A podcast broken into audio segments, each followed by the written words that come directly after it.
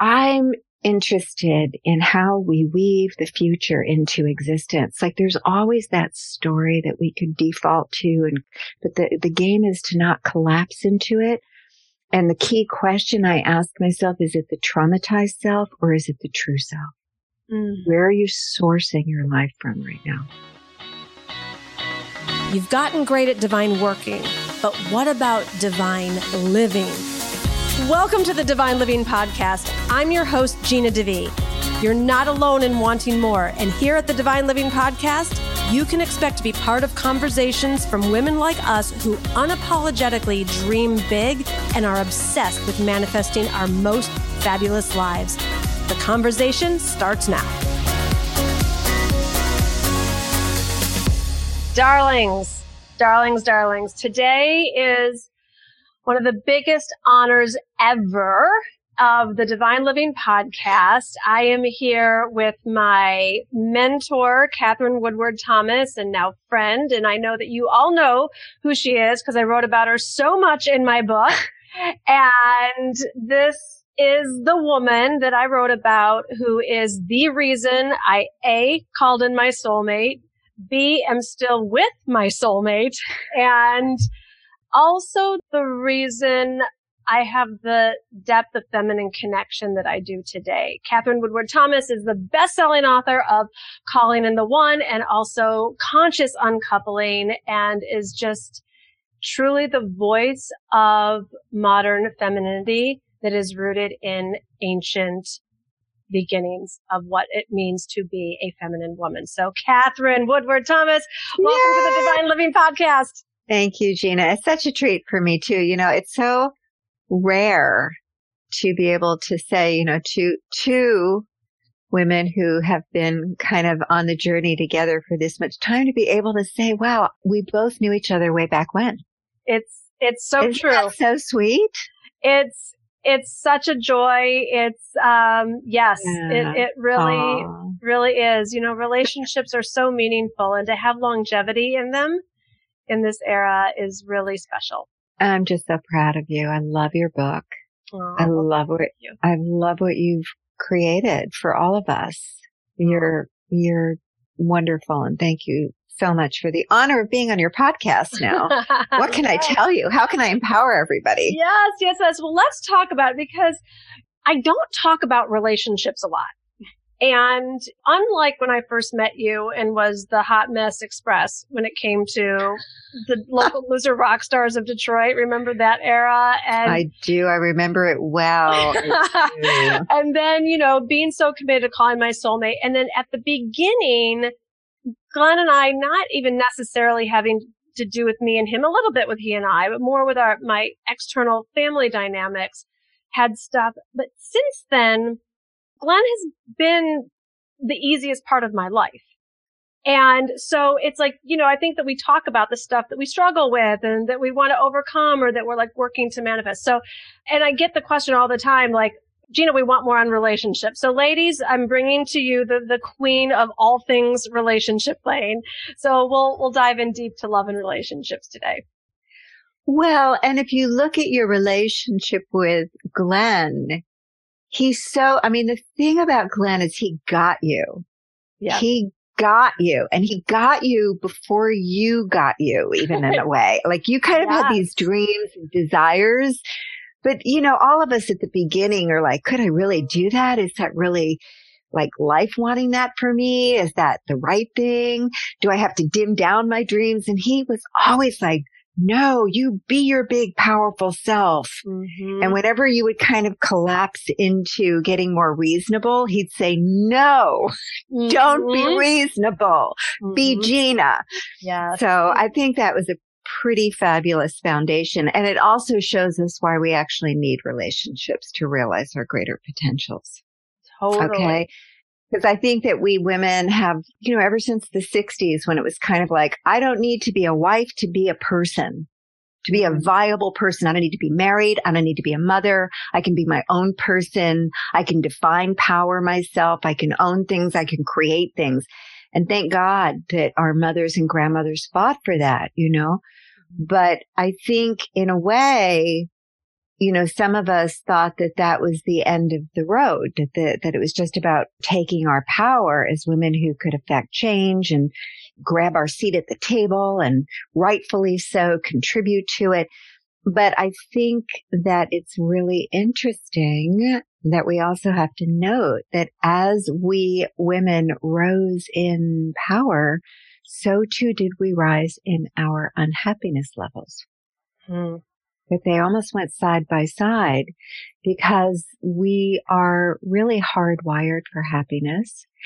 And we kind of, because we had to, our mothers and grandmothers go into a more masculine system of power and show up inside of that to go kind of head to head, toe to toe. Mm-hmm. But I think that we women do hold power differently, that ours is a relational power, and that the things that are coming out now about attachment theory really do demonstrate that our relationships, when they're working, when they're healthy, actually create the foundation for us to become all that we have the power to, to become and the power to create. And that that is indeed what we need to now come back to is, yes, as strong women in our autonomy, in the center of our creativity and our power, remembering to include ourselves when we're thinking of who we're taking care of, mm. and to actually prioritize ourselves, all of that. But it's to not throw the baby out with the bathwater anymore. It's to recognize that we are the ones now who are recalibrating the rules of relationship, mm-hmm. and, and looking at what the wonderful Polly Young-Eisendrath, who's one of my favorite psychotherapists now that I'm now learning from and following myself, she calls it love between equals. And she reminds us that never before have we been at a time in human history where we want so much from relationship, we're expecting so much from relationship, but that it's a shift in power dynamics where it's really love between equal partners. And so it's pushing on us to grow now the skills that would allow that to happen. So, you know, part of what I'm excited for you is that you have created that with Glenn. Mm. And uh, it's not been a straight shot. I know you guys have really worked at it. Mm-hmm. Mm-hmm. I love, I, I want to come back to that. When you said relational power, like everything inside of me just like lit up. Let's talk more about that, because I know we sort of, in this community, we know that masculine is about I and feminine is about we. So I'm feeling like this is the feminine sourcing of, well, here, I'll let you talk. Like, yeah, yeah. What is relational well, power? Well, it's the difference between power over versus power with. Mm. And if we even look at what's happened with COVID leadership, you know, all the women leaders in the world did much better mm-hmm. than the men leaders, because mm-hmm. it was a time to inspire people, to encourage people to operate cohesively, to join together. So they could inspire, they could ignite the imagination, they could create cohesion enough to get something done. And if you look at a lot of, you know, the, the power over dynamic, which, you know, was good for some things. I mean, you know, if you want to, if you want to, you know, build a, a tall building, you better have masculine power at your fingertips. And, you know, so that you can break everything down to its parts and measure everything out perfectly and budget everything out and project those things. So it's not like one or the other, mm-hmm. but they are different systems of power. And if you want to create true love, or you want to actualize your potentials, things that you can't necessarily, you know, project on a business plan, you really need the power of magic. So you need the power of being able to sense into the possibilities even in the field. So it's your relationship with life and how you hold the possibilities that are present and how you navigate those possibilities. Or it's, it starts even in your relationship with yourself, because our relationships with others can never be better than our relationship with ourselves, mm.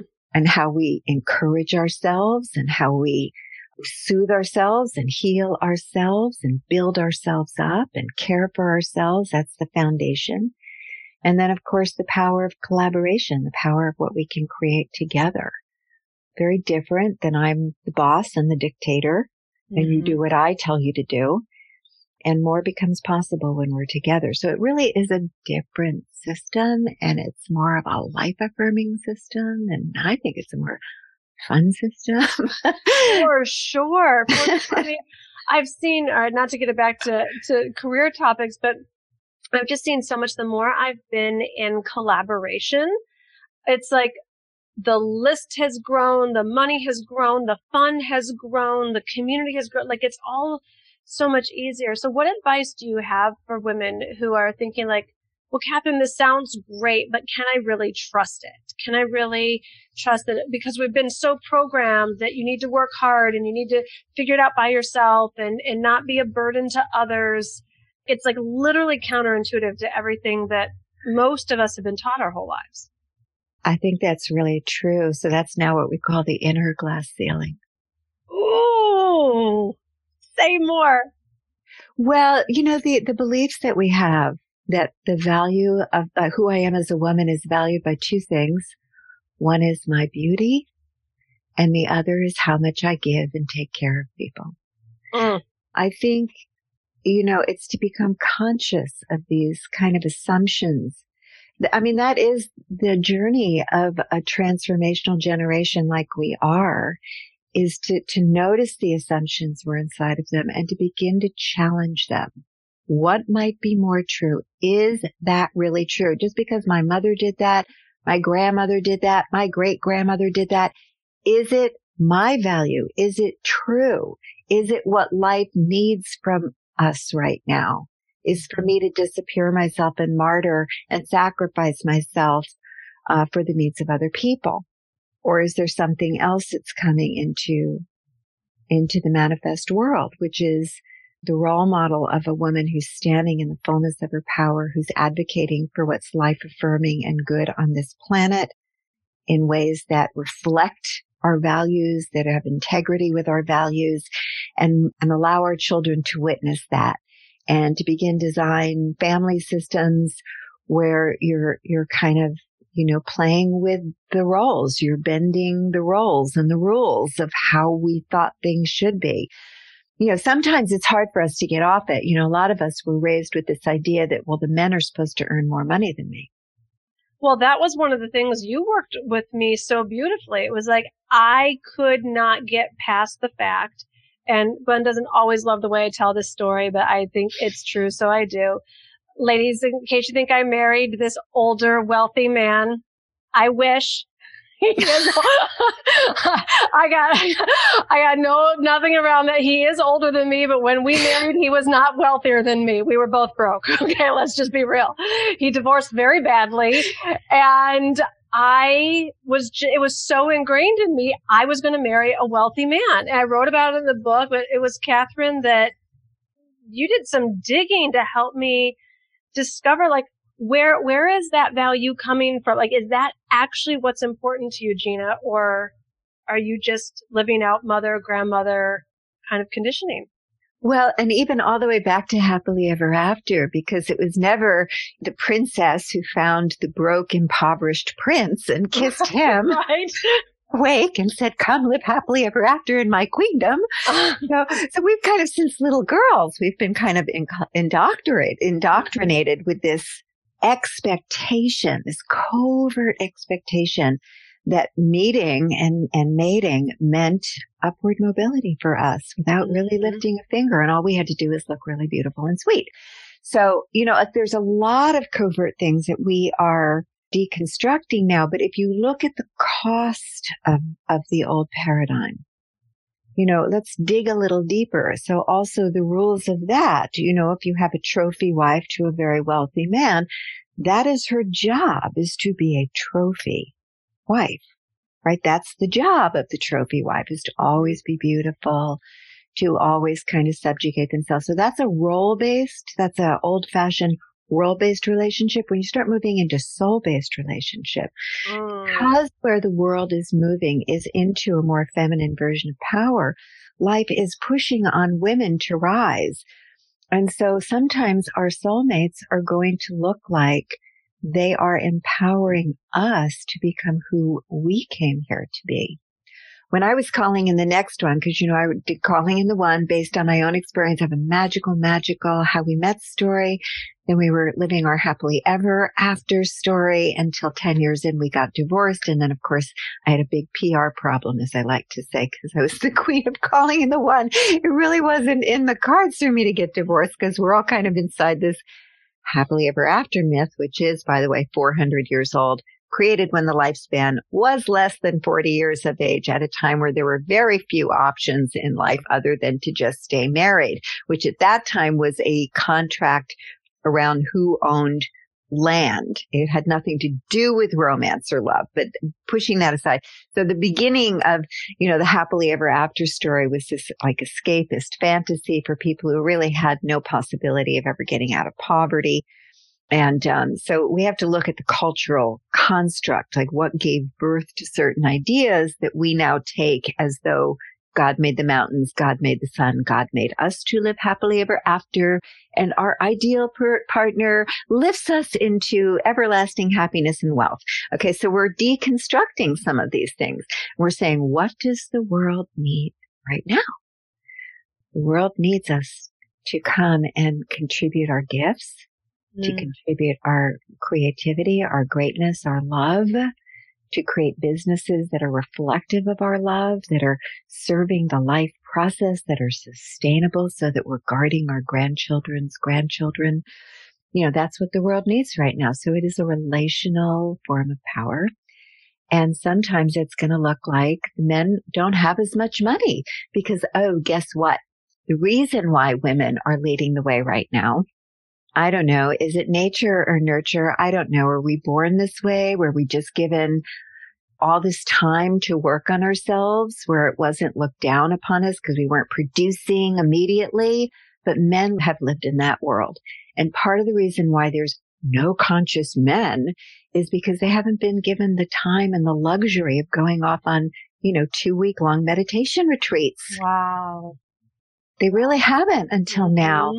But you know what's happening? And I've been saying this for years. When I do a three-day course on Calling in the One, I have men coming in. And of course, now we've all been sheltering in place for months. The men are blowing my mind because mm-hmm. they are equal consciousness with the women.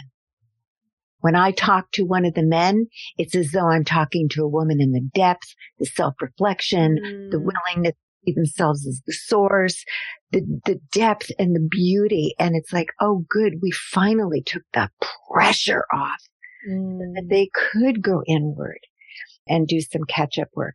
So I started to just say, though, when I, so I got Consciously Uncoupled, which gave birth to that new book. And, uh, of course, I was grateful that Gwyneth Paltrow kicked it into the lexicon. But then at some point, I was wanting to create the next one, Calling in the next one. So I, I actually, you know, I was doing my own course. I was visioning and trying on for size who I am in that future fulfilled. What does that feel like, taste like, sound like, smell like?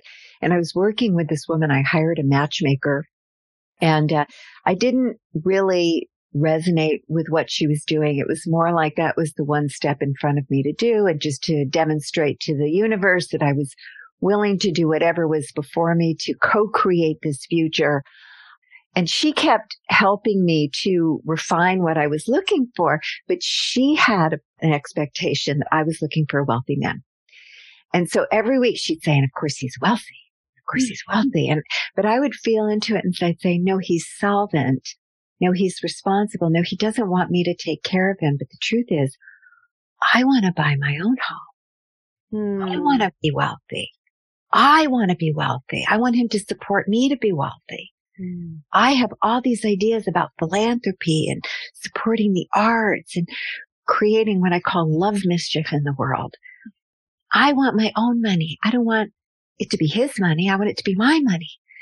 And she never really did get with the program, but, but that's, she was always just like, really? You don't want a wealthy man? I mean, we're creating whatever you want. But I think I was intuiting the future because, in fact, I called in a man who is a connoisseur of the arts, mm. who is highly accomplished in creating extraordinarily beautiful and heartwarming contributions to community through the arts. Uh, he founded one of the theaters on Broadway. That's wow. the most known theater for bringing Shakespeare and classics to New York. He, I mean, he's an exceptional man, and he's always put creative contribution first. So he would like, and anyway, and his values are impeccable. And, uh, and that sometimes, you know, has for him just meant that he hasn't been all that interested, but he is solvent and he is financially secure. But I make more money than him, which is great. Mm-hmm. I have exactly the man that I need and want. And he, he loves what I'm up to, and he supports me, and he's a thinking partner with me. And so, you know, we're, we're deconstructing some of these old ideas. If I had gotten all stuck on money, I would have passed him over. Mm-hmm. Same, same. I'm curious, when you were like so many women, like, in the position to call in the next one, did you doubt at all? Oh, yes, I did. Thank you for that question. No, I really think, you know, even the queen of Calling in the One, sure, because we all have our ideas why that's not possible for us. So I'm, I, you know, I'm at the age where I actually forget how old I am. Isn't that wonderful? I think I'm sixty-three. Oh. I have to ask Michael. Well, you look better than ever, Katherine. Okay, That's thank you. Better. I think I'm sixty-three, but I was sixty-one at the time I was looking for him.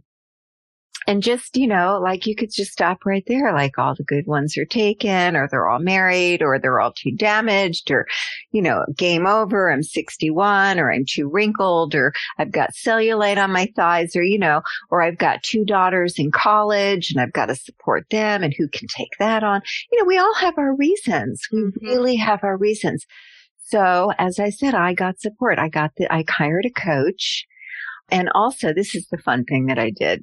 So you so, hired a coach to call in the next one. I did. I hired a coach. Women need to hear this. It's, yeah, yeah, yeah. Like, you know, I hear all this imposter syndrome and I should know this, or I should figure it out. That's beautiful. No, no, no. I hired a coach. And here's the other thing I did that was kind of wild. Rather than make a vision board, mm-hmm. I decided to make a musical vision board.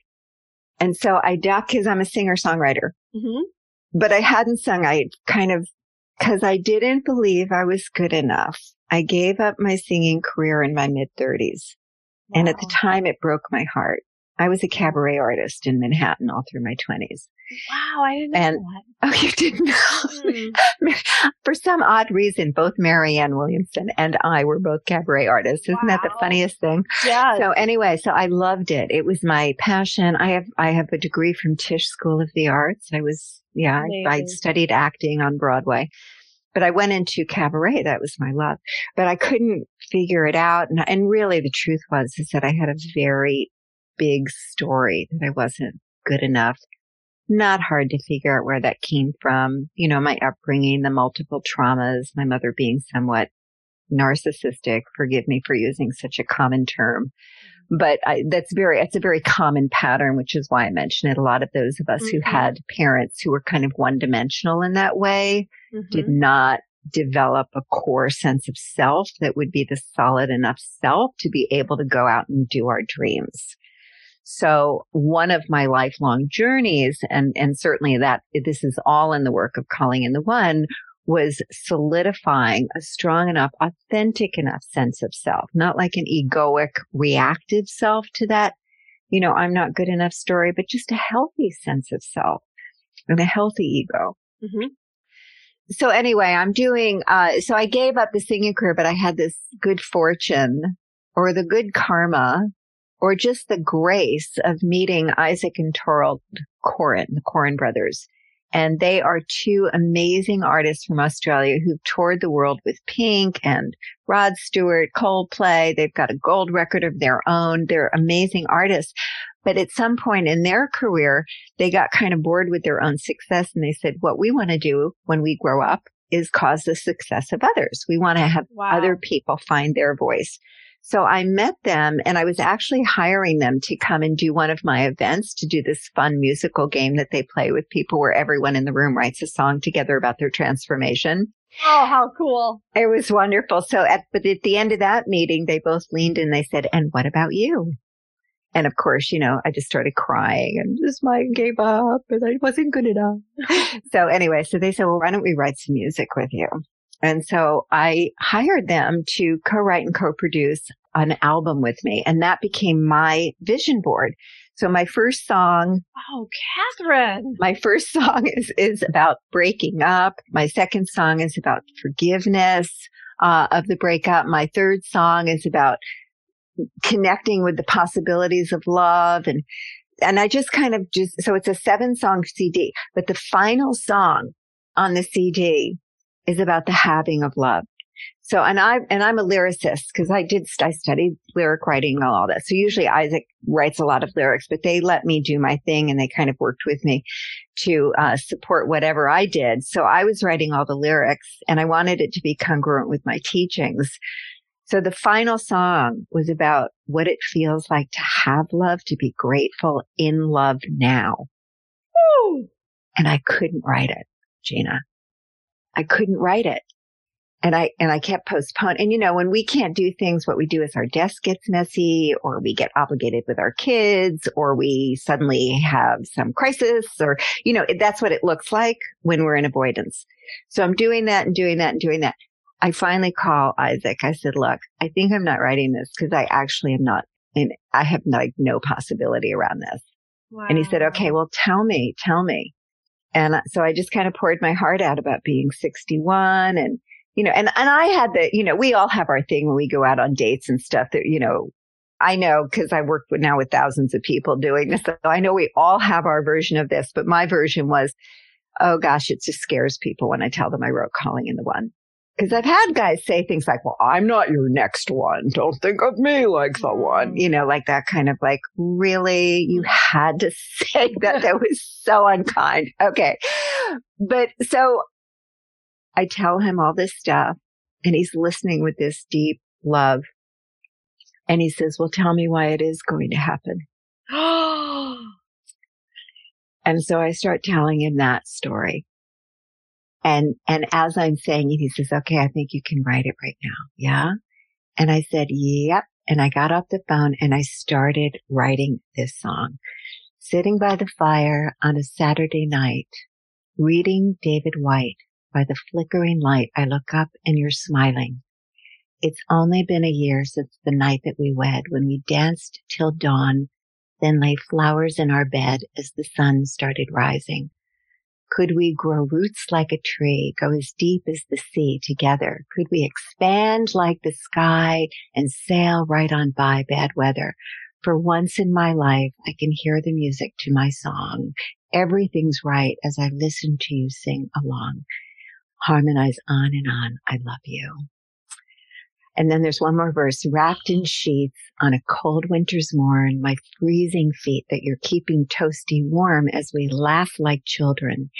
Angels fly by as we try to count the grace from the very first time we saw each other's face. What is half a trillion? And then we go back into, could we grow roots like a tree? Oh, go deep as the sea. So, so then they had gorgeous music for it. We went in, we recorded it. I didn't have a name for the song. I didn't know what it was called. So we just kept calling it the I Love You song. A few weeks later, I met Michael in this really wild, unplanned way. Three weeks after I met him, I had not told him about this song. I mentioned that I was writing a C D. He sends me a David White poem. And that's how I knew. And our life together is that song. Oh, Katherine! We laugh like children all the time. And as a matter of fact, we just bought a house up in the Berkeley Hills. There are two redwoods. Could we grow roots like a tree? Oh. Two gorgeous redwoods right in the front yard, side by side, like that Tom Killian oh. famous portrait that he created. I mean, it's, and then, and, and our, from our windows, we see the ocean. We see the water. So it is that song. So, of course, this song was renamed Michael's Song. And by the time the C D was released, I was already engaged to Michael. Oh. So I think, you know, I'm interested in how we weave the future into existence. Like there's always that story that we can default to, and but the, the game is to not collapse into it. And the key question I ask myself, is it the traumatized self or is it the true self? Mm. Where are you sourcing your life from right now? Mm, yes. Is it the traumatized self or the true self? Where am I sourcing from right now? Oh, Katherine. And, oh, oh, you want to hear icing on the cake? Wait a minute. Icing on the cake. It's okay. Then we, we released it and it went number one on iTunes jazz charts and it made the Billboard charts. Oh my gosh, Katherine, I can't wait to hear this. It's called Lucky in Love. It's called Lucky in Love. Isn't that oh, a great story? Oh, so, so yeah. beautiful, so powerful. I mean, listening to that makes me literally believe anything is possible. So, yes, sixty-one-year-old yeah. women that are calling in love, or someone else who's got a health something or a money miracle. I just want everyone to know, like, apply this, apply this, apply this, like re-listen to this episode, soak up Katherine's wisdom. And when you do, open yourself up to what she opened us up to, mm-hmm. is possibility, possibility. Katherine, you more than always over-deliver. Thank you. Thank you for, thank you for your wow factor. It's just so needed and so, so well received here. Thank you, Gina. I love you so much. I'm so proud of you, and just sending so much love to everyone who's here with us.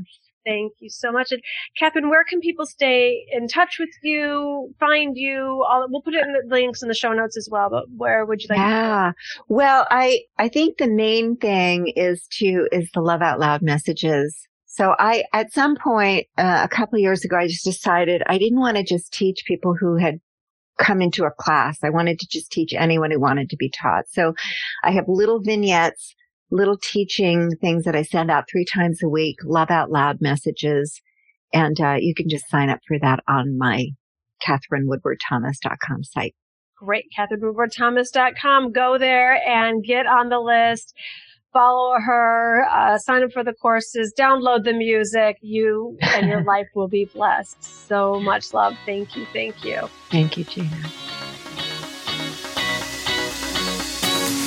All right, Queen, did you love this episode and know someone who would love it too?